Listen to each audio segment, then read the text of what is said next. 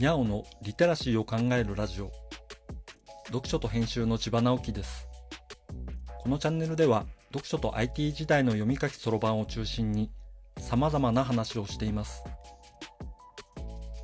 今回のタイトルは自分の小さな発信が増幅されて帰ってくることがあるというものです。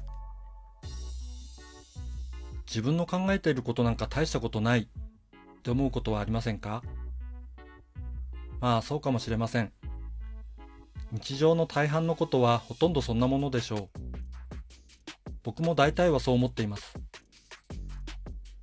でもこの数年の間になんだか面白いことが起きることに気がつきました。今日はバレンタインデーですね。バレンタインといえばチョコレートですよね。別に関係ないという人もいるでしょうけど、僕の中ではチョコレートです。バレンタインにチョコをもらうのは大好きですが、あげるのも大好きです。というか、チョコを食べるのが大好きなのです。バレンタインにはいろいろなチョコレートが出てくるので、黙ってはいられないイベントなのです。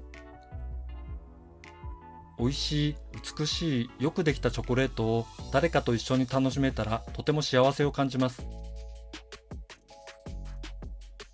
僕の大切な友人の一人にチョコレートを作るのが大好きな人がいます。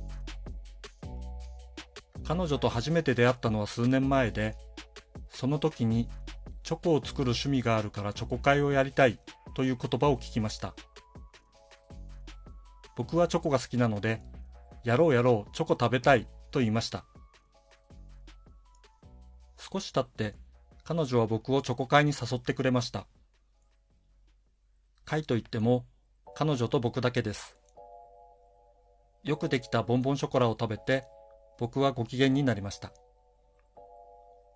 そこから彼女は少しずつ周りの人に声をかけて、チョコ会に集まる人を増やしていきました。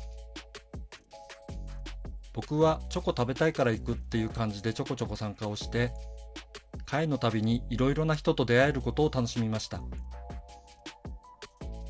その間に彼女の作るチョコレートはどんどん進化していき、去年の暮れにとうとう自分の工房を持つことになりました。今年のバレンタインチョコは、その工房の最初のバレンタインチョコです。ここまで来たのは、彼女の努力以外の何者でもありません。僕はチョコ食べたいって言っただけ。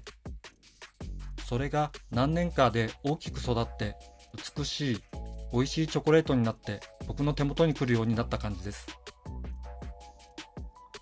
あの時、チョコ食べたい、チョコ会やってって言わなかったら、少なくとも僕の手元には来ることがなかったバレンタインのチョコレートを眺めて、あの時口に出してよかったと思うのです。自分の小さな発信でもやってみると誰かが大きく増幅して返してくれることがあるのです。だからとりあえず発信しておきましょう。思っても見ない形で戻ってくるかもしれませんよ。読書と編集では IT を特別なものではなく常識的なリテラシーとして広める活動をしています。詳しい内容については概要欄のリンクからまたは読書と編集と検索して猫がトップページに出てくるホームページをご覧ください。この配信の書き起こしをノートで連載しています。概要欄にリンクがありますのでフォローいただけると嬉しいです。今日もワクワクする日でありますように。千葉直樹でした。ではまた。